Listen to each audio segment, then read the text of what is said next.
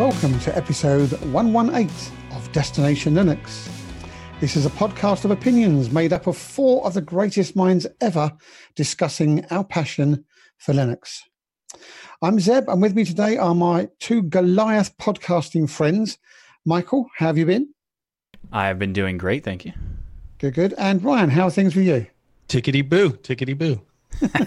and that came up perfectly with the Zeb in the background there. That was awesome, perfect timing. Love it. So, Michael, how has your week been? Uh, it's been a little bit interesting. Um, I've been I actually did a couple more podcasting things. Like last week, I did over uh, like seven podcasts in seven days.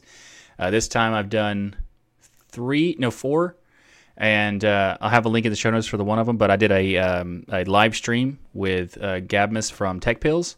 That was awesome. Yeah, that was fun. We talked about like the best distros for different uh, scenarios and different use cases and that kind of thing. Um, and it was it was a really fun conversation. We also had like a little post show thing, and we I don't know if he's gonna put it in the show, but he sent me a clip that's where he he cut out a piece of the out the post show where I was talking about like the different types of bananas and stuff. it was like I was like, well, yeah, that did happen, didn't it? Sounds fun.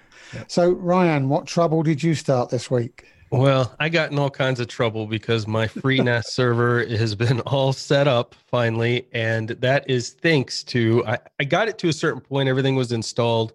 When I started running into some trouble, Dustin from the Budgie team, who's an expert in like all things servers, was asking me a question about a project we were working on actually separate from this. And I was like, I can't concentrate on your project because I can't get my storage solution to work right. So he's like, all right, pull it up. And we worked through it. And it was, of course, a simple thing that I hadn't checked.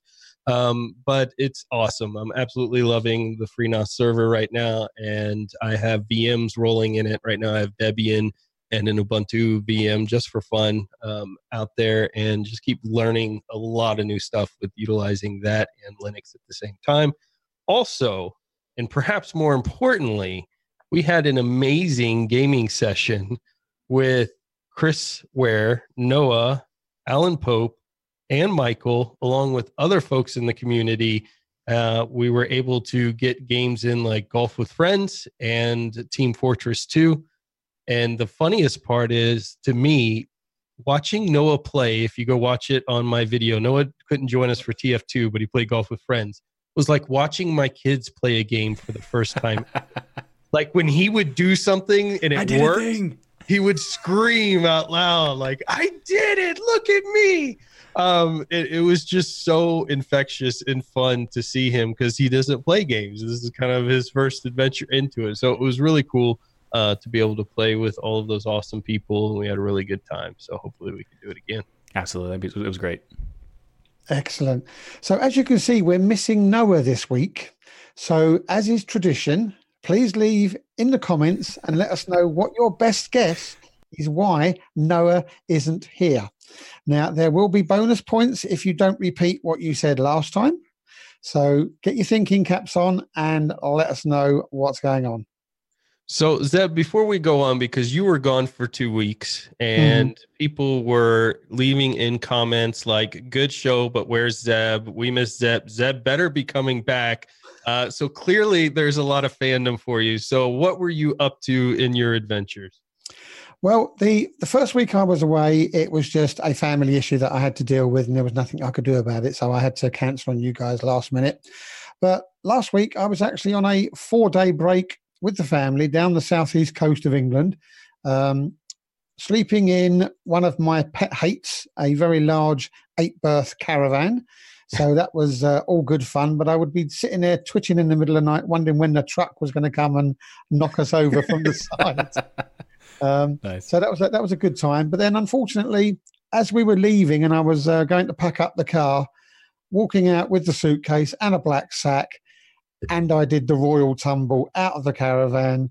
Um, saw I was going to land on my head, so tried to do a tumble, which didn't quite work out. It was just like this big splurge on the floor.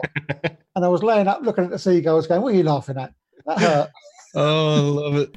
and then, whilst the family were concerned, within about 30 seconds, there was just four people at the, the caravan door laughing their heads off. And I was laying on the floor. Typical family. So thanks very much for that, kids. Um, so yeah, that's what I've been up to for the last. The only weeks. problem with the story is where was Linux during this whole time?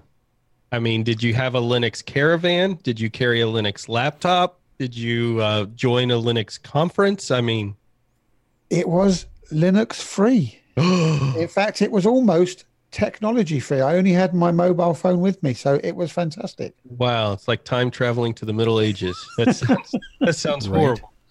yeah, it wasn't good because the the supposed camp Wi-Fi uh, was about as much use as a piece of wet string. Well, very good. Well, just a reminder to the community that the page for self and booking for the Self Southeast Linux Fest is live right now, and you can join, thanks to you, the entire DL crew June 14th through 16th for all kinds of Linux goodness there. And we will have Zeb here in America, and it's going to be an absolute blast. You do not want to miss it. So go get your reservations now. If you can't join us, however, we will be doing some live streams and podcasting from the event. So you can join us that way there. Absolutely. It's going to be awesome. And tickety boo. So the email this week is coming from Matt. He says, "Hey- guys, uh, new to the show and loving it. This has replaced the, the Ask Noah show, This Week in Linux, and any need to watch Ryan's YouTube channel. What? Huh? That's ridiculous. He says, I have some comments about episode 116, and I think you should hear them. You're all a bunch of GUI noobs, especially Ryan. You Like want tiling terminals? Use Tmux. It's the only one the with actual geek cred. Whatever. I he says I wear hearing aids and didn't have them in at the end of the show. Michael, I have a good doctor for the uncontrollable body body sounds. That if you're interested, there w- there was no body sounds. Noah just hears things. Anyway, everything at the top of this was a joke. If you're not aware, I never actually listened to this week in Linux. That, that's a good one. Write this. He says, and number four, Zeb, you are a hero. Do you notice that nobody trolls Zeb? It's Right, exactly. What is that? Else. What is that? Like we get completely butchered here, and then he's like, "But Zeb, you're a hero." I mean, the whole point was to troll, but you leave Zeb out of it. Rude, Of course. of course. Uh, Of course. And he says, uh, uh, P.S. number three is also a lie. I listen to This Week in Linux every week. I'm too Canadian to pretend to be mean.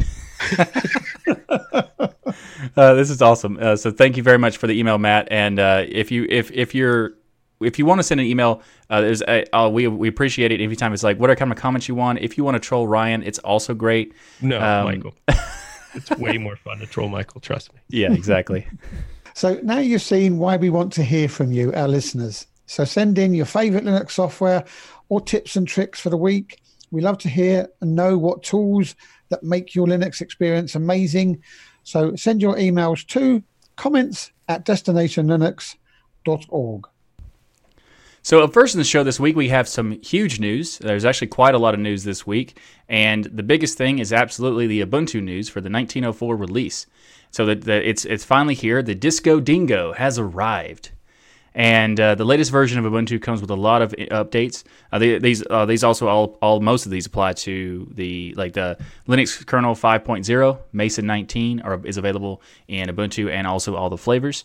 Uh, but the official Ubuntu version has GNOME 3.32. It has some new improvements to Nautilus and an uh, upgraded icon theme. And there's actually quite some cool things that are being added for this one with experimental tra- uh, fra- fractional scaling support for Wayland and even some Xorg support for fractional scaling, which is really nice because uh, they've been working on fractional scaling in GNOME for a very long time. Uh, specifically, Ubuntu has been working on that. So that is nice to see that they've, they've accomplished that because uh, if you have a high dB ISO display, uh, you might want a 1440p display. But if you have a high dpi display, uh, it's great that they are now making it possible to easily do it. Like even Windows is still not very good for high dpi. So uh, there's also a lot of other things like the uh, the hardware enablement stack and, uh, and the enhancements to the kernel is great because there's improvements for people who have like newer versions of AMD, uh, newer versions of the other hardware like NVIDIA. If for some reason you want to use an NVIDIA.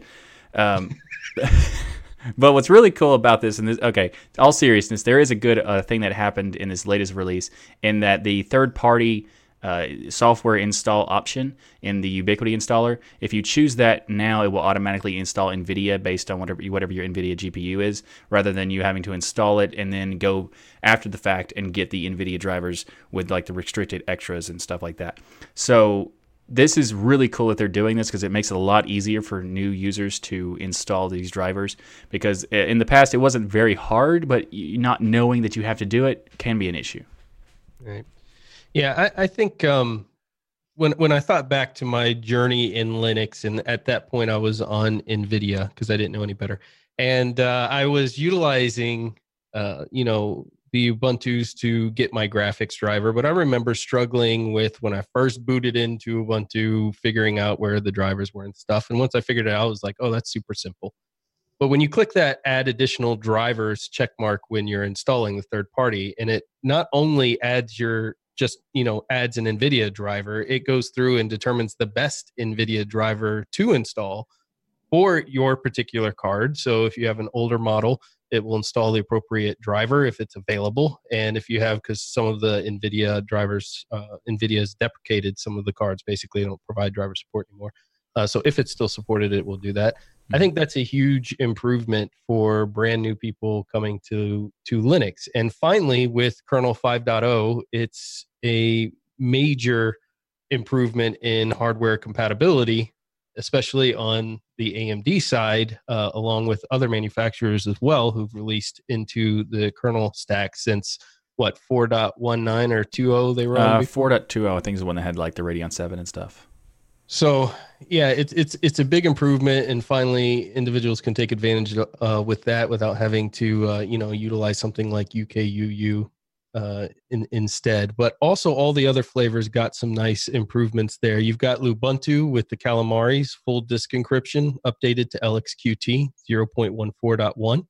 And I have to, because Dustin helped me out with my server, mention Ubuntu Budgie Ubuntu Budgie has the latest version of Budgie, of course. They switched to Nemo so they could keep desktop icons. They added extra features, new system themes, and the Catfish search tool, which I've used before. I like that one a lot. Yeah. What do you think, Zeb? What is your thoughts on 1904? Well, I think 1904 is going to be a good uh, ground base for moving on to, to 2004 um, next year. The I'll, I'll also give a, a shout out to uh, Ubuntu Budgie. It's for me comes very, very close to being the best looking Ubuntu this time round. I love the dark theme. I love everything they've done with it. It just, it almost makes me want to use Budgie full time. It's that good. Um, I'll give one little caveat to the NVIDIA side of things. If you're a gamer, um, don't tick that box because otherwise you'll only get the 390 drivers. So they're doing really well with the kernel 5 but can we have some better, newer drivers out of the box than 390? Because, you know, they're missing 396, 410, 415, and the latest is 418. So surely they can give us 410 or 415. I don't know what the complications are, but if you are a gamer and you want the best drivers, make sure you don't tick that box Otherwise, you'll have 390 contend with. You'll have to uninstall that, put the PPA in, and then put 418 in. Um, there's also another minor hiccup, and I think they're in the process of trying to fix it. If you mess with your NVIDIA settings, there's no way of clicking save configuration at the end. It just refuses to write wherever you decide. You can't even write it to your home directory and move hmm. it after the fact. So, not quite sure what's gone wrong there whether it's an Nvidia thing or something that slipped through the net. But hopefully they'll get that fixed pretty soon. But other other than that, I think it's a it's a solid a solid release. Oh, and the one advocate as well that we forgot to mention, if you're into OBS, there is no NVENC anymore. So if you want to use OBS and in NVIDIA, you're going to have to go with the Snap. Wow. That's a lot of changes there. I mean, you might have you might be able to like compile NVENC yourself, right, with FFmpeg. If you're clever enough, but every script that I'd seen that people had put out there already, for me, didn't work. Maybe I missed a step, or maybe something was not working. So, whereas on 1604, just used to follow the script and it worked great. 1804, we didn't need to. Um, Popey explained to me it was actually Debian who took NVENC out of FFmpeg. So, coming upstream or downstream. I never know the terminology. Uh, Yeah. Coming downstream to Ubuntu, well. yeah. Yeah. Um, but also another big shout out to Alan because if you're having problems with the latest OBS, he has created a special OBS that sticks with version 21.1. And that's the hyphen hyphen candidate version. And Mm. that now causes me no glitches on uh, my streaming or English Bob streaming. So if you're using Euro trucks, go for the candidate version of Snap. It works brilliantly. And Nice. he just happened to notice that in a stream and did it. What a fantastic community we live in. That is, that's very true. I, as I, I think that's like one of the best things about it. The community is that we're we're so helpful to each other that it makes it like the experience just that much better. And I think that Zeb has given some great uh, points about this latest release and really good reasons to use AMD. There you go. Every one of them. Uh, I do want to mention too in this is you come across issues and bugs, you know, open a bug report on it because Alan, I remember there were a couple of individuals when he was maybe it was on Big Daddy's show or some others where they were mentioning glitches they were coming up with, and he asked, "Well, did you open a bug report because we're about to release next week?" and they hadn't got around to it. So that obviously hinders them from getting this stuff worked out on all the various hardware out there if individuals don't. So don't assume is where I'm getting at Right. that there is a bug report open on it or that they are aware of it. Go Mhm. out there if you're having an issue, open the bug report and just uh, let them know what uh, type of issue you're having, what you're doing to experience it, what your experience was before, and they should be able to help out there. Um, but also want to mention Ubuntu Mate, Kubuntu getting some updates, Xubuntu, Ubuntu Studio as well. Michael, I'm sure you are zoned in on the Kubuntu piece of this. So anything spectacular there for you? uh, naturally. And yes, uh, I I think it's really great that they're updating all the different packages for uh, Ubuntu's like the KDE applications are being updated. But uh, the one of the really cool things is that they have the newer version of the Plasma 5, which is 5.15, which is the current version that you can avail- you can get it access to it right now. Uh, another cool thing is that in the future, in June ish. Uh, 5.16 is coming out, and that will be available in this release also with a backport update, so with the PPA backports. So that's worth noting because a lot of people think that Kubuntu doesn't get updates to the Plasma, and that's just the LTS doesn't get the updates. But if you keep up with the Kubuntu releases, you get uh, the Plasma updates as well. So um, that's that's another thing I want to talk about. But I, I think that the the improvements to Xubuntu are interesting because Xubuntu is known as not really doing a lot in their different releases because XFC is known for being like the stable DE that doesn't change that much. So Xubuntu doesn't need to change that much, and uh, that's true in this case as well. But they did do a lot of some cool things that I thought was interesting because they added a new feature in Thunar, which it allows you to hit a shortcut, which is uh, F4, I believe, uh, because it's it's similar to other DE, I mean other file managers that will allow you to automatically open a terminal in the location that you are in for Thunar. So if you're already in, if you go to a, a if you go to a script in a folder that has a script you want to launch that script, you can just hit F4, open a terminal, it's already there, so you can just auto complete the name of the file and that kind of thing. It's really cool that they did that, and they also made it easier to use the catfish uh, s- search thing as well. So like the the the work that you can get for uh, you know the work that's being done on Ubuntu Budgie and Cat and Ubuntu are kind of like similar, benefiting each other uh, with the the catfish approach. So I think it's kind of cool that they're pr- both promoting catfish because catfish is a really cool uh, application that makes it a lot easier to do searching uh, depending on what you already have. Uh, but I think the the the kind of the jewel of this release. Uh, well, I'm actually there's a lot of cool stuff that's in every one of them, but I'm super excited about the Ubuntu Studio release because of the like they have some cool stuff. They have like new theming, they have new uh, extra apps and some new uh, tools that you can do you can add during the installer if you want to have some extra benefits instead of just the defaults. Uh, but the, the by far the thing that's I'm most interested is the Ubuntu Studio package PPA that allows you to install the Ubuntu Studio packaging to other Ubuntu flavors, so you can have if you want to use Kubuntu and still have Ubuntu Studio uh, features, you can install those on top of Kubuntu now, and that is awesome. Yep. Yeah, I think Eric mentioned that on the show when he was last here that they were trying to get that out Yes. ready for 1904. Yes, and now it's officially uh, released that it is going to be ready or is ready, and people can use it right now. So I am looking forward to trying that out because I'm just curious how well it works with the different flavors. So we will see, and uh, I'm totally excited about that. So yeah, Ubuntu 1904. Cool. Mm-hmm. And, what's also good about this is that let's not forget, off the back of Giants, we will now get a plethora of updates from all of those other Ubuntu based distributions that Mhm. want to bring these new features into their operating systems, Well, provided they're Oh. not LTS based. unless they're LTS based. Now, of course, but then you can still cherry pick, if you wish, some of the other That's bits true. and pieces, I'm sure, That's true. uh, and bring it through. So good times for Linux ahead. Absolutely. So, also up in the news is Fedora 30 beta is out. So, if you're wanting to try the latest version of Fedora and you understand what beta means, that it will have bugs and you're supposed to report those and don't put it on a system that you need stability with, uh, definitely go check out Fedora 30. Fedora for me is the distro of choice if I want to see GNOME. I, I love Fedora's implementation of GNOME it's just my absolute favorite and it's the one time where i will stay in a gnome desktop and be completely happy. So um, definitely worth checking out. They have some new things in here. They're going to be on the 5.0 kernel as well. So that will be great for all the hardware enablement that that will provide. They are also have two new options for desktop environments. So if you want to try the Deepin desktop environment or the pantheon desktop that is going to join right next to the other offerings they've had for GNOME, KDE Plasma, XFCE, as well as the other options in the custom uh, Fedora experience that are out there. You have the DNF repository improvements as well for uh, Fedora 30. You have GNOME 3.32. Uh, it includes updates to their popular packages as well. So if you are into bug testing and exploring uh, some new things and reporting it, or you just love Fedora, go check out their beta that's available.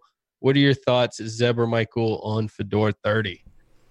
I'm excited to try out the the Pantheon and Deepin stuff just because I want to see how they implemented it. Because like, uh, I think uh, Deepin's a really cool DE, but I think it has some like some clunkiness. So I'm kind of curious what they did to make some adjustments to that to see if they polished it up a little bit or, or not. Uh, and I think Pantheon is you know everybody who's ever heard of like Pantheon or Elementary has tried has you know checked that out at least a little bit. Uh, so I'm interested to see what they did with that because I think Pan- Pantheon is a really cool DE, but it's a little bit too limited in the sense of like how it's presented by Elementary. So I wanted to see what Fedora does with this. So this is going to be really cool, and uh, I'm looking forward to trying out that those two different things for Fedora because uh, Fedora does a lot of interesting things in general, but adding adding new DEs is something they haven't done in a while. So I am Yeah. excited to try that out. Yep. Mhm. And isn't this the the Fedora now Fedora 30 where they've done all the retooling in the background and on how they put it all together and and, and bring it all in and mesh it, or is that is that not Sort complete of. yet? Sort of. They decided to keep doing the the same. They decided not to put Fedora 30 on the back burner for a while, Ah, right, and okay. just to continue to do like kind of do them at the same time, parallel to do the re- retooling and everything, and also work on Fedora 30. So I don't know how much. I know they did use some retooling. I'm not sure how much Mhm. Is is involved in this one. I think Fedora 31 might be the one that has the most of the new usage, uh, but it- there there is some of it that's in there. Uh, I think it's gonna be cool because they're also. I'm pretty sure 31 is the one that's gonna get rid of Yum. Mm-hmm. So um, that's going to be interesting when that happens because I mean, Yum needs to go away because DNF is much better. Uh, you know, but you know, legacy scripts and stuff. I'm not sure how that would work out. But uh, overall, I do think that Fedora is going to be some. Is this this is going to be an interesting release for sure? I was playing with Fedora Silverblue and Yum gone, and um, the only option there is, of course, Flatpak RPM, and uh, so they've they've taken DNF is out as well in Fedora Silverblue, so you don't have that option. You may be able to manually add it, but it's not there by default. Um, but I what it was interesting to see DNF repository improvements that they have here. Specifically, what they're doing is um, DNF repository metadata for Fedora 30 beta is compressed with zchunk Mm, format yeah. in addition to XZ or gzip.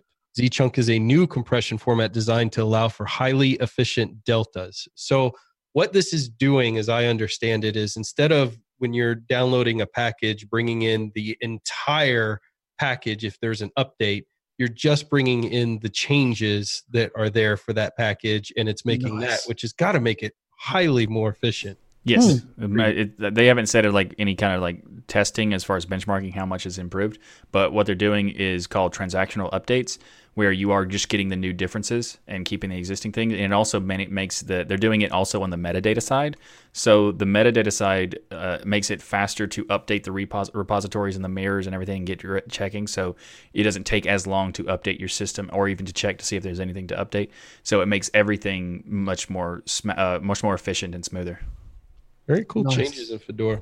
Yep. Yeah, yeah. Looks looks promising. Okay, so along with this uh, new Fedora 30 beta, um, we've got Flatpak 1.3.2 released.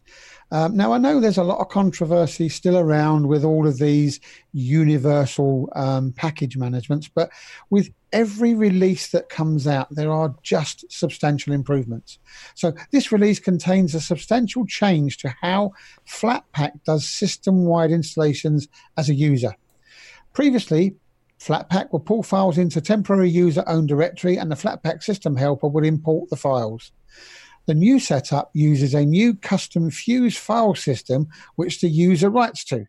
And then when this is done, they can invoke access to this from the user, meaning that the file can be directly imported into the system repository without making without needing to make a copy. So it looks like that they're incorporating some of the, the tooling that they're going to be doing with um, Fedora, and they're using the same ideas to make Flatpaks um, much more efficient. So this is obviously going to reduce your I/O usage.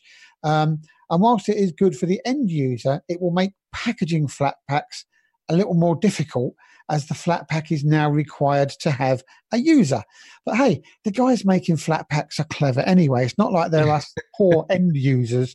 Um, the only thing that I really wish they would do with Flatpaks is make the installation process for the end user yeah. a little bit easier because you still have to do this weird Flatpak install and then go off and give a, a, a URL name instead of just going Flatpak install OBS Studio or whatever name you want. You have to actually tell it the repository or or how it works, the, what you're going to do. So if they could improve that, I think it'd be great. Yeah, the problem is that their their structure is to not have a centralized repository. They have the multiple different remote system, which right. people are have like uh, been against snaps because of the central repository approach. But at the same time, that's why snaps are sim- more simple because they have that default central repository. And Flatpaks realized that not having one was a bad idea, so that's why they created FlatHub. But because that's their the intent was to not have one, they still have that weird URL mm-hmm. system. Mm-hmm. And I totally agree. If you don't know the URL, it's impossible to guess to guess what it is. So you right. have to go to the FlatHub and find it out anyway, and they'll give you like a little uh, script to copy and paste. And if you don't have Flatpak support in your uh, GNOME software, you have to do it through the terminal. Uh, and you have to copy and paste because there's no way you're going to guess what it is. Uh, but overall, yeah. I do think that the this is an improvement for uh, the efficiency of it, and also you don't have to spend so much. It doesn't have to take as long to uh, to run the installer, and it and, it also makes the installer uh, more efficient and not have to use your system as much, which is great. Uh, but at the same time, there there are some issues with what they the way they did it because of the the fact that they need um, it, it conflicts with SE Linux a little, and it requires you to have a special SE Linux module. Uh, for their, their version to make the Flatpak work, so it's the the it's like the not the system helper, um, I don't remember what it's called. It, maybe it is the Flatpak System Helper. That's the one that gives you the access to the the new SE Linux compatibility. Uh, mm-hmm. So you mm-hmm. have to have that installed, and you have to have the user set up. So I'm not really sure how much this is going to affect existing installs, but you'll have to when you when you upgrade the new Flatpak, it's going to have to add a new user, a Flatpak user to the system. So there could be some conflicts depending on what distro you use or however they set it up. Um, mm-hmm. But overall, I mean, it's it's a good improvement because it is something that Flatpaks needed because there has always been a little bit of a heaviness to the Flatpak installation process, and it's really nice to see that they're working on fixing that. Well, I, that was my worry when I was reading this: is the reliability issues that this could cause with people not updating their code correctly when they're package maintaining. Because while you're correct, Zeb, that a lot of the uh, work that these developers do are from experienced individuals. There are a lot of people too who just go out there, they kind of learn how to package it and they do it and maintain it as a community project. So I would imagine that could create situations where they don't know how to properly implement some of these Mhm. changes and the packages could break um, which is kind of a fear i have because to me i love snaps and flat packs if i can't find it on snap i'll check flat pack next and see if it's available there uh, i like that we have the options but i agree with everything both of you said regarding making uh, flat packs easier to utilize. I think it's way too difficult. And I know somebody's just going to comment and be like, what do you mean it's difficult? You put the term in and you put the URL. It's just, it's too cumbersome after you've used something like a snap or even apt for that matter. Yeah, or, or literally anything else, even Yeah. DNF or whatever. it's, it's all easier than using flat. So I, I think that there needs to be some work done there. And I understand that's how they implemented in the Flat Hub is a website you go to to search for a package and then it gives you that URL. And I thought when I've used it last time there was a way you could download from it. Yeah, you can download the ref file, but all that does is just it's just an installer thing that pulls from wherever the remote is anyway. So Yeah. it's you still it all the, the command that you get from the site is just an access to a third party or well a, a hosted ref file. So you could download that ref file and do the exact same thing with that file. Uh, but at the same time, you'd need someone you you need a program to support that file or run it through your terminal either way. So I might as well just copy and paste the thing. Uh, but it is kind of a weird situation where um, they wanted to do it where there was no central repository, and I think a universal format is a requirement to have a central repository because otherwise, where are you going to find this stuff? So it's great that Flatpak, FlatHub is now existing. Uh, I just think that um, there should be more. They should they should embrace the FlatHub more so, and at least make it a default so you don't have to do all that stuff. Yeah. Hmm. because as you said, trying to trying to guess the URL is impossible. Because I think I think the Zoom one is like Zoom underscore Zoom US. So Yeah. Why have they got Zoom in twice? It's because you have because you have to say it's the package name and then the URL for the domain that it is. And if sometimes when you'll see it's like the name of the thing, then FlatHub, or you'll see like and, and because they can do their own remotes, they have their own custom locations a lot of the time. So Yeah. even if you do go to the FlatHub, the link might not even be the FlatHub. So uh, you know, there's that. I think it's So if, if they can make a thing our- where it automatically One of our what patrons okay. is saying, you know, Flatpak search Kdenlive, and that's going to pull it up and then give you the application location, which makes no sense to somebody who's not u- used this before. But you would use then the application location to then do Flatpak install Flat Hub, then the application level. And I get that that isn't really that complicated, but it's far more complicated than any of the other options out there. I don't have to pull from some special application field to get the URL of a site when I'm using something like Snap. I would just say Snap install Kdenlive as an example. Yeah, Yeah. And, and the easier thing would to be um, when you install from Snap, you can actually just go to the thing and it will give you it will it will give you an option to copy the the terminal app or terminal command.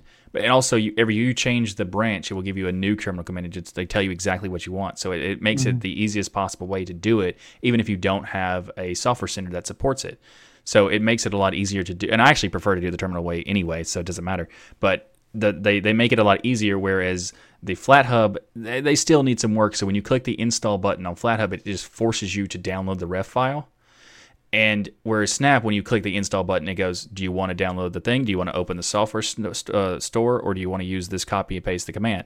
It's like that, there's there's just some better polish that Snap has done that Flatpak could learn from, and that's all we're saying. Like Flatpak is great, and I'm really glad it exists. Exactly, and I I'm, I love that it exists, and I'm and I'm I absolutely love that all three of the universal formats do not conflict with each other, so you can use whatever you want.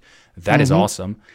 It's just Flatpak, so you could use some a little bit of polish. Is all we're saying. I like what Jacob said in our chat. A shell script could easily be written to search and pipe the name URL into the installer. In fact, that's the whole time what I was thinking is, you know, they could fix it with a simple uh, menu script, much like I utilized, although you probably wouldn't want to use my junk code, but much like I utilized for my install script, where it could just pull up a menu of all the options, you check it, and it goes and pulls from the multiple repositories when you type in a you know command like you know install Kdenlive. It will go out there and, and do the work on the back end to pull it all in. So there are ways they could even simplify it further. And I'm sure they're having these exact same conversations over there right now in that team because you can see all the improvements they've made in just this version here. So it will probably happen in the Yeah. Absolutely, that's a great point too. So we got some great news from uh, you know companies when they uh, introduce open source to their business model or they embrace the open source model. Uh, it's always great to see that. But there's another uh, uh, news this week that there's a great tool that's been around for quite a long time and has a, a lot of popularity and a lot of market share, and that is Chef. And Chef is a, a configuration tool and uh, management tool for uh, your deploying of, ma- of big servers and uh, make virtualization servers and managing everything. It's a really really cool uh, piece of software. And definitely the best part is the fact that they're embracing open source. After well, they've been using open source here and there for a while, but now they're going 100% open source. And the announcement from the CEO Barry Crist said, uh, "We aren't making this change lightly. Over the years, we've had experimented with and learned from a variety of different open source community and commercial models in search of the right balance. We believe that this change and the way we made it best aligns the objectives of our communities and our own business objectives. This means that all the software that we produce will be created in the public repos. It hmm. also means that we will open up our, our more of our product development process to the public, including roadmaps, triage, and all and all other spa- aspects of product design and planning process. This is fantastic. Absolutely. I, I one of the things here is that this also integrates with all the cloud-based platforms out there. So you've got the Amazon, Google Cloud, Oracle, OpenStack, Microsoft Azure, Rackspace. So it has that full integration. And these are tools that when somebody gets used to, like, you know, if you, there are other tools out there that do similar things to this. But once you get used to a certain tool, you want to use it no matter what platform that you're on. And you also want to support the open source values that you have, especially if you're in Linux and that's something important to you. So I love that they've made this decision to go fully open source. But there's also some other news in there that Bluecherry, that I wanted to mention, even though it's a different company, is a video surveillance software that one of our Telegram members mentioned in our Telegram group also went 100% fully open source this week as well. So that's two big, awesome platforms out there that are open source. And for those that don't know, Bluecherry is a video surveillance that lets you add ONVIF supported network cameras automatically with their network scan and detection tool. Nice. So now it's just it seems like every week we're getting more and more of these types of announcements. There are a couple where people have gone the other direction, but it seems to be more uh, so folks going this direction and a lot of administrative based tools and I have to think a lot of that has to do with the fact that Linux owns the cloud. Oh yeah, mm-hmm. more than likely. I mean, it owns at least 80% or more of the cloud. Um, so it more than likely it is a situation where even like Azure is mostly Linux based. Um, like so that's this is really cool. Uh, there is a something thing that I'm pretty sure Chef talked about with their new enterprise automation stack. While there is it's it's free to use for personal use and it's free for non-commercial use, there is a a restriction for commercial usage, which totally makes sense. If you're going to make money off of it, you might as well. I mean, I would make I would it makes sense that they would have a license where you have to pay for it in order to make money. Uh, but some people would look at that as not being uh, truly open because the binaries are not provided to the community unless you have uh, the private usage or the non-commercial usage. But I would disagree mainly because uh, as long as the source code is open, it is open source.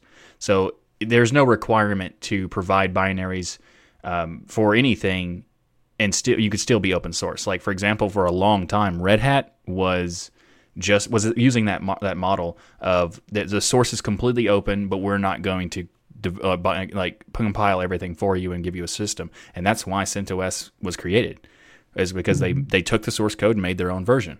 So this this model is totally understandable, and I think this is one of the better ways to do a commercial model for open open source. Because if you want them to do the work for you and you want to make money from their work, then a license fee makes sense. Yep. What what I like about articles like this as well is I know we concentrate on the desktop, but this really brings um, back to home that there are multi-million dollar corporations out there working on Linux because Linux is everywhere. There you exactly. go. Exactly. Exactly. Love it. Uh, one thing too that we forgot to mention why this is important, even though we do focus heavily on the desktop on this channel, uh, everyone has the opportunity when a platform like this comes out to go and learn server automation, implementation, and things like that because it's free and open source.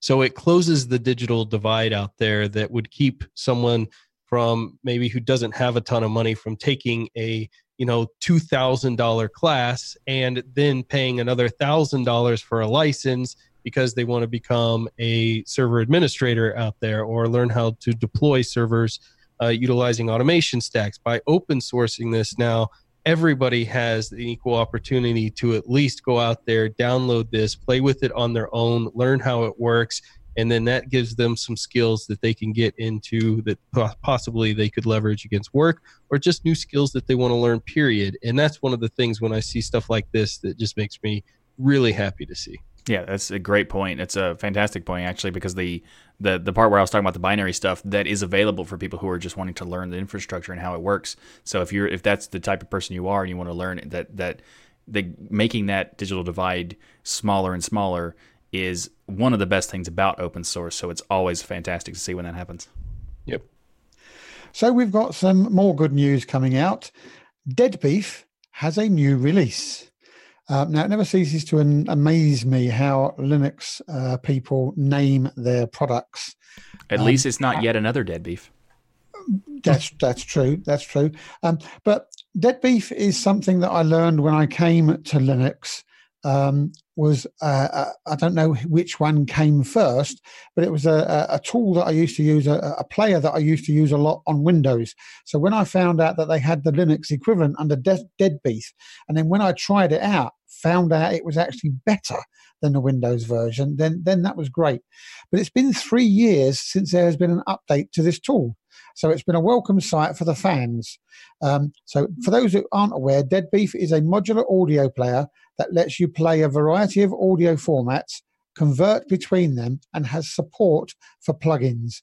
Um, some of the highlights of this release include Opus support, replay gain scanner, improved MP4 tag reading and writing, load embedded album art from MP4 files, and file copy and file move converter applets.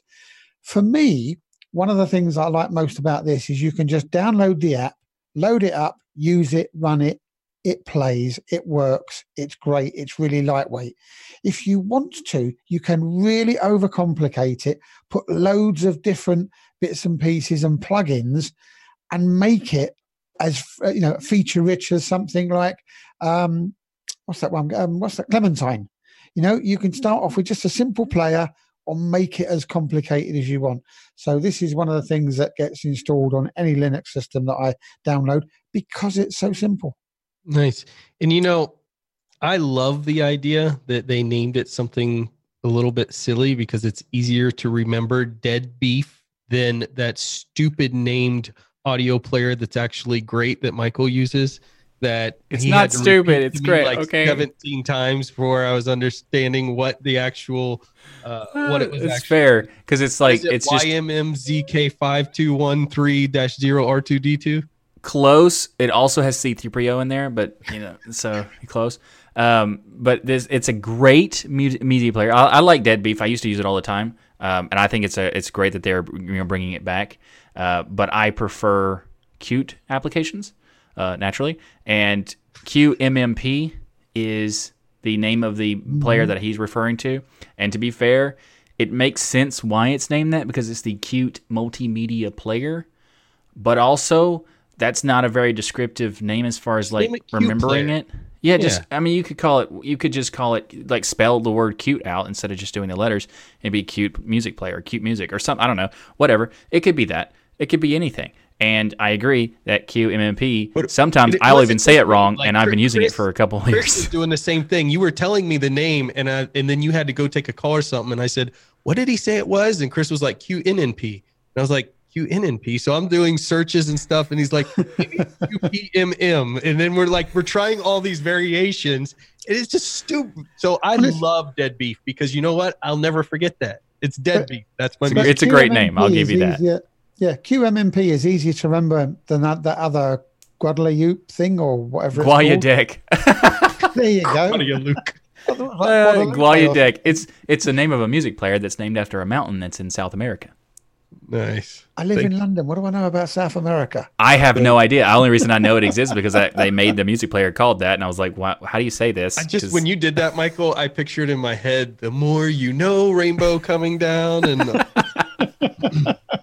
I, I was so curious about how to say how to say the name of the application. I was like, "So how do I find it?" They didn't give me any information, so I was like, "Okay." I just go on this this tangent for a while until I finally figured it out. I was like, "Oh, it's a mountain name." Okay, cool.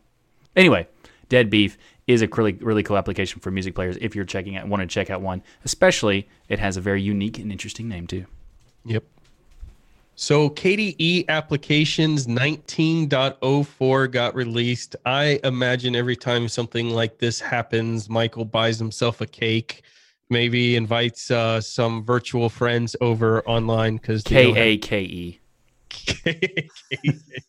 and has a party at his house uh, because you love KDE. There's no doubt about there. But this has some amazing things for you to celebrate, for all of us to celebrate, actually, out there. So there are updates to pretty much everything to a degree. Yep, basically everything. Amongst the applications, you've got the KDE File Manager Dolphin can now preview more file types.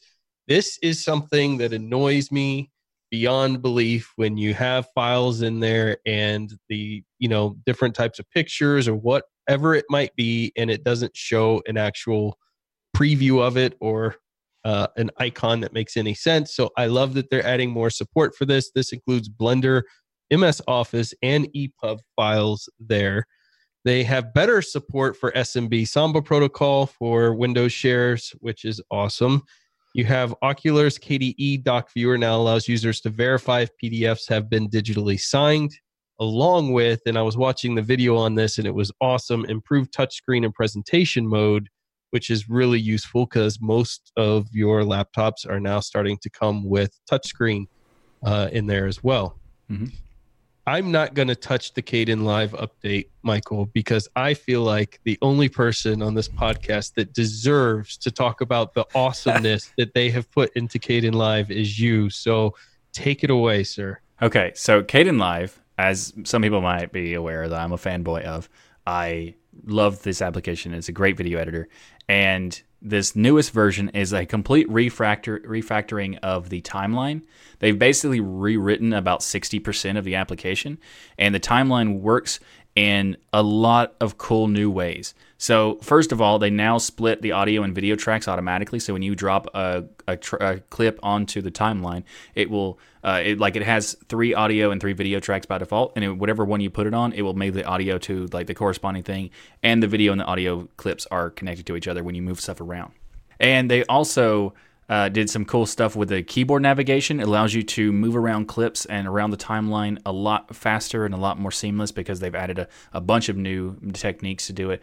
I don't know all of them right now because I haven't had a chance to try every single thing, but I'm looking forward to learning all those because I currently have a ridiculous amount of usage for the keyboard navigation, and a couple I had to create my own with the macro keyboard thing, and uh, so I'm super excited about that. And they made a new voiceover feature for the in-track audio recording, so you can record the audio while you're watching the, the playback for the screen capture or things like that.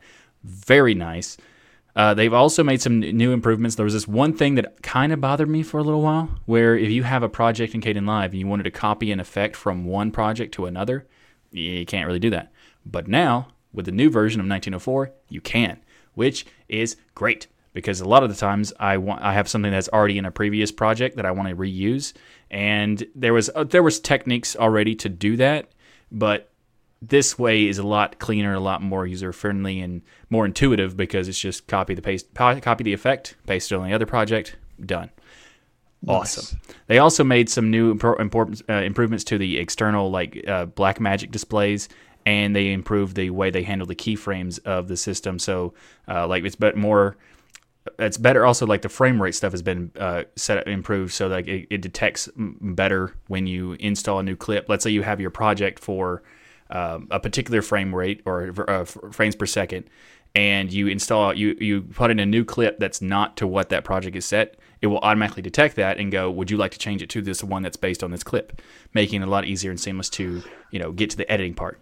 I, as you can tell, I'm, I'm a pretty big fan of KDE, Kdenlive, and uh, well, KDE in general too. But uh, I am so excited about this. And another cool thing is the, the Kdenlive people are great developers, and also the community is really nice. I love the fact that they're so attentive to the users as well because I sent it like this was like probably four or five days ago, like just right before the release. Uh, where you know they're they're already in the time point where they're getting ready to do feature freeze and they're in it, you know it's really close. And I was like, hey, you know, what'd be really cool is if you had this feature, and it was like having color coded guides and stuff. And they were like, hey, that's a really good idea. We actually already wrote, built that in, but we haven't activated it yet. So we'll go ahead and finish that and put it in the next release. And now it's there in the 1904 version. Awesome. Anyway, but you, what's with them announcing it's out, but it not being out? Okay. um, so we're gonna talk about that. Okay. Um, so here's the thing about this. This is kind of on the fault of KDE, not necessarily on the fault of Kdenlive. I can't believe somebody captured this moment in history because Michael has never laid fault ever on KDE. That's not true. KDE no, does single so, click by default. That's bad. Uh, so they've done some weird things before in the past, but this one is a very interesting, weird decision, and that is K- uh, KDE decided to release all the new KDE applications on the exact same day that Ubuntu released 1904. Why would you do that? Like the Kdenlive people thought, you know, it's not a good idea to release our stuff and uh, release notes and everything on the same day. We're just going to wait a couple days and release the next release all that stuff then. But the KDE people thought, well, we're going to go ahead and say the Kdenlive stuff is ready, even though it's not. I mean, technically it is. You can use it with the, the app images, but it's not available on their downloads page because they don't think that they should do that because they're right. You shouldn't do that. That's a weird decision. But KDE thought well, we should. Do you see and, all this double eh. talk here, Zeb? He's just going around and around, and it's like a lawyer. Trying no, I'm not. I'm totally admitting that the, who, it know, was a terrible in front of the judge off the hook. No, it's a it's a bad decision. Okay, no, every, if, if you, the show, yeah, the yeah. week week before there was not a lot of news that was released because people were getting ready for the Ubuntu stuff and they didn't want to like compete with that. Mm-hmm. And mm-hmm. also the same thing happens with the same week of Ubuntu. There's not a ton of news because you don't want to compete with Ubuntu, with Ubuntu because you're not going to beat Ubuntu's popularity as market share. So when they release something new, they're going to dominate the news cycle. But apparently, KDE doesn't agree with that and decided to do it anyway, which created I mean, this weird confusion. We're covering both stories, so I, I think that it's getting yeah, but that's because we're dedicated to the community and we're passionate about the the, the ecosystem. Oh, nice. So, you know what? Joe in our chat says you should be a politician, and I'm starting to agree with him. I could almost see you spinning anything, man. I think you've missed your calling, Senator Michael Tunnell. I love KDE but at the same time, this was a bad decision. So um, there we go. They fixed that. So next time, don't release on the same. Uh, it, I could understand maybe not getting the same week, but the exact same day within like an hour.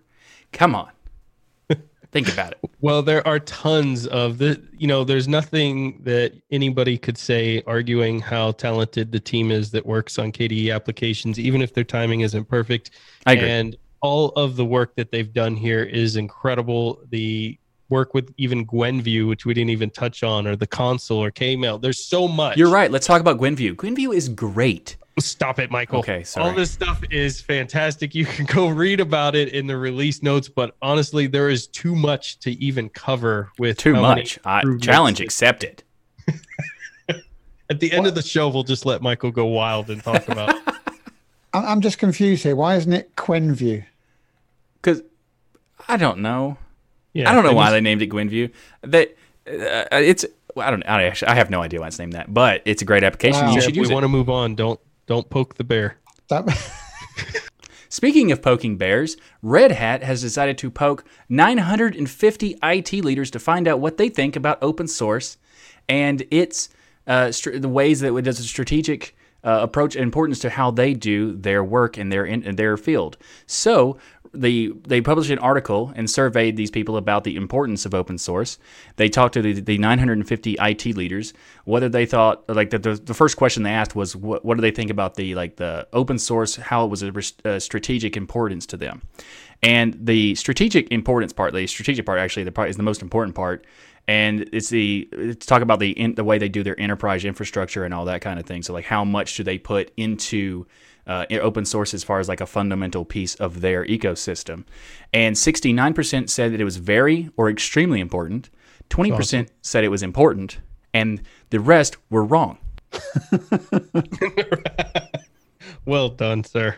And you're absolutely right. There were some other interesting statistics that they had there. Uh, they found 42% of IT leaders are using open source for digital transformation efforts. So, what we're talking about here is really not just modernization of an aging infrastructure, which is 53%, but when you talk about transformation, what you're looking at is really the future of your um, you know your your company and your network and how it's laid out and the entire infrastructure. So when they're looking at it from a future standpoint it's not just upgrading now aging it's looking at the future of transforming their business as well which i thought was quite amazing uh, to see and i love that red hat went out there and did this work because i you know sometimes companies force you to utilize certain standards or platforms, uh, whether it's to save money or because there's some deal on the side with some other company that gets the CEO a bonus by suggesting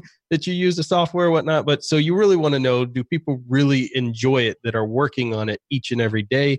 Is it something they see as a part of their business that's important to their business, that's important to modernizing and transforming their business? And it looks like overwhelmingly the answer is yes here. As it should be. Indeed. So, on to some gaming news, and this is very exciting for me. Unity 2019.1 is out. This is a very popular and powerful gaming engine out there. And this release is especially awesome for Linux game developers. So in Unity 2019.1, the Unity editor for Linux has left experimental status and moved into preview mode. This means they are now on the path to have a fully supported Linux version by the end of the year, which was their goal, and they are hitting it perfectly. Nice. Excellent. So, why is this important? My brother, for instance, develops a game and he is moving. You guys may have seen the videos on my channel he is moving to a Unity platform. To be able to get his game in the current platform engine that he's utilizing is extremely difficult, but having a editor within the game engine itself to not only develop games there but to port the games uh, is incredibly helpful for game dev- devs to get their game on Linux, which we want to see much, much more of also unity has created some of the most amazing titles out there. Zeb may not play all of them because some of them are kind of pixelated mm-hmm. at times, but they are without a doubt triple A titles that are have won incredible amounts of awards, mm-hmm. and and some of them are not pixelated. I just wanted to throw that joke in there because Zeb's back, and I wanna I want to pick on him a little bit. Uh, we've got Hollow Knight, Shadowgun Legends, the Elder Scroll Legends, Oxygen not included. That was the pixelated one I was thinking of a little bit, and uh, Pokemon Go I mean, that was a phenomenon for a while where people were getting mm-hmm. hit by buses and everything else walking around with their phones. Uh, you had Tyranny and Valley, uh, just to name a few games that were developed in Unity. So mm-hmm. this is just the best news out, I think, in a long time for gaming.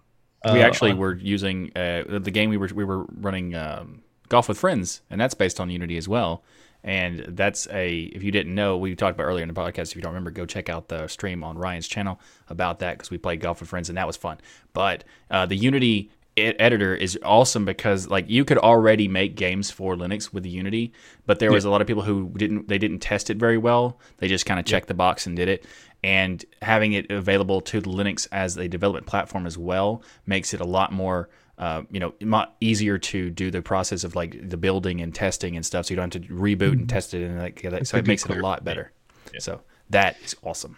And for those interested in game design, it is a ton of fun uh, to go out there and make games. And if it's something that has uh, have been of interest to you, definitely go check this out. But it is the Linux editor specifically is targeting Ubuntu 16.04 and 18.04, as well as CentOS 7 64 bit. They are targeting the GNOME desktop on X11, and it will work with proprietary NVIDIA drivers or the way you should be, anyways. AMD Mesa there. So uh, you've got that. Those are the ones they're targeting. That does not mean you couldn't run it on something like Arch, because obviously Arch runs everything. But that's where they're targeting their platform towards.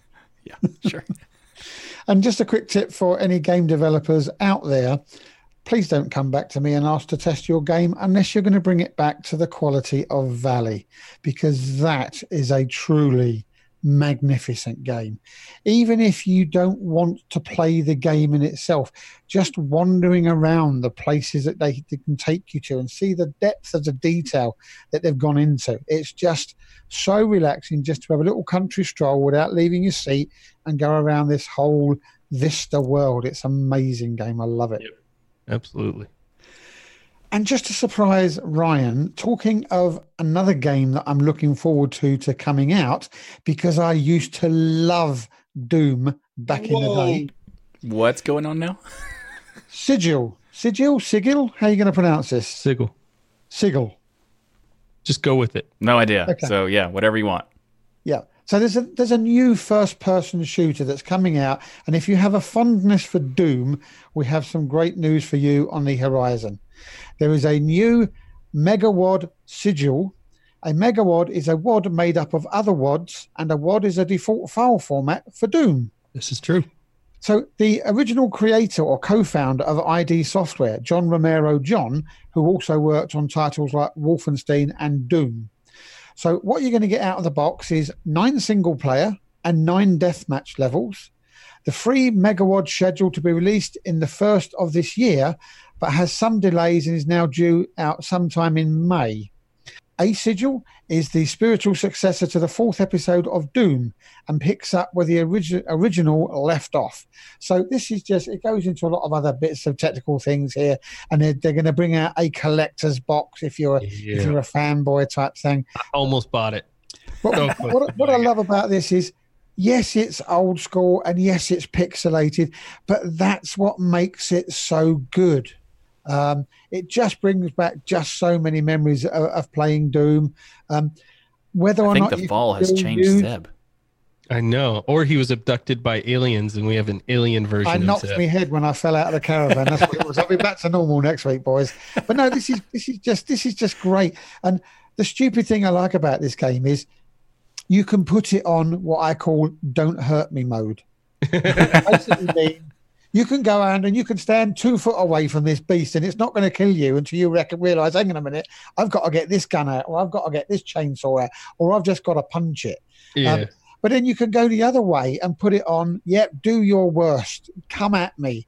And then you'll poke your head around the corner, and already three of them have shot these fireballs at you. Yeah. You can pull your head back. You just had a quick haircut. So set the level that you want, and there's just hours and hours of fun. I think it's going to be great.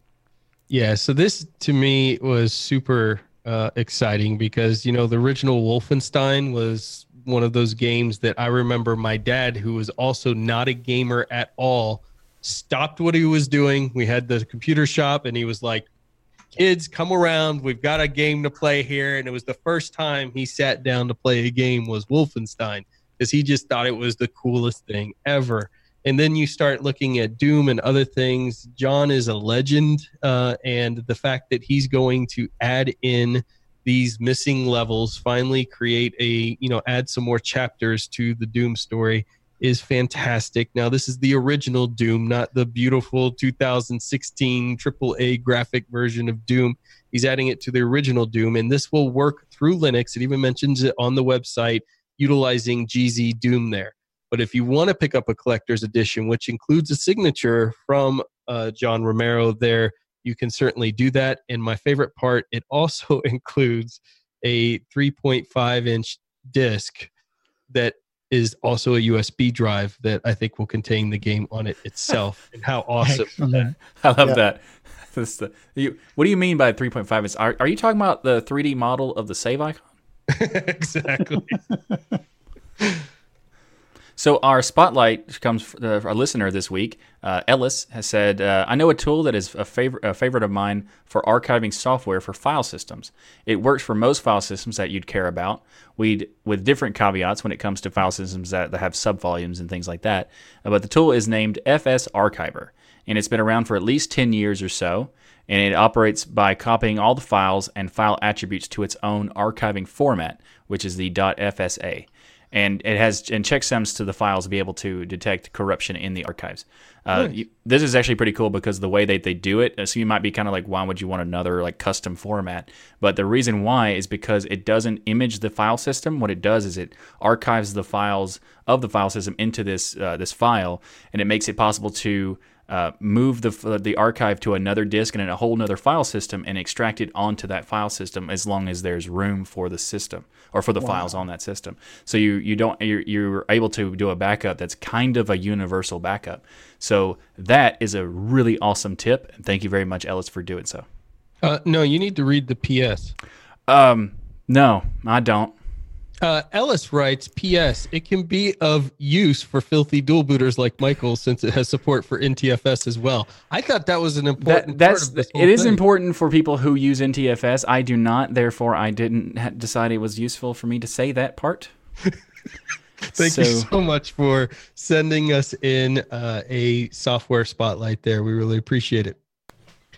All right, so on to tips and tricks. Use LVFS and fwupd daemon to update your computer's firmware if it's not supported. So the reason why I wanted to give this tip and trick out there is because there were there were some comments that were made. It was either in the Telegram group talking about trying to do firmware updates, but it's hard to do in Linux, etc.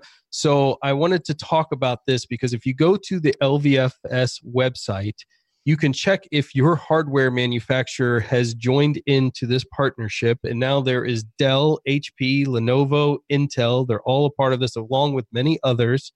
And LVFS stands for Linux Vendor Firmware Service. You can manually download and install the updates or search LVFS manually if you want. Additionally, Discover and GNOME software have support for it built into them. Mm-hmm. So you can install fwupd, start the service, and run the commands to refresh and then update and it will look for any updates that need to be flashed onto your hardware and go through the process of installing it for you, which means you don't have to be a filthy dual booter and boot into Windows to do the firmware update. You also don't have to go awesome. into your BIOS to do it either, and that's what's the, one of the biggest yeah. benefits to it because like the having the firmware into the software manager and all that stuff, really cool.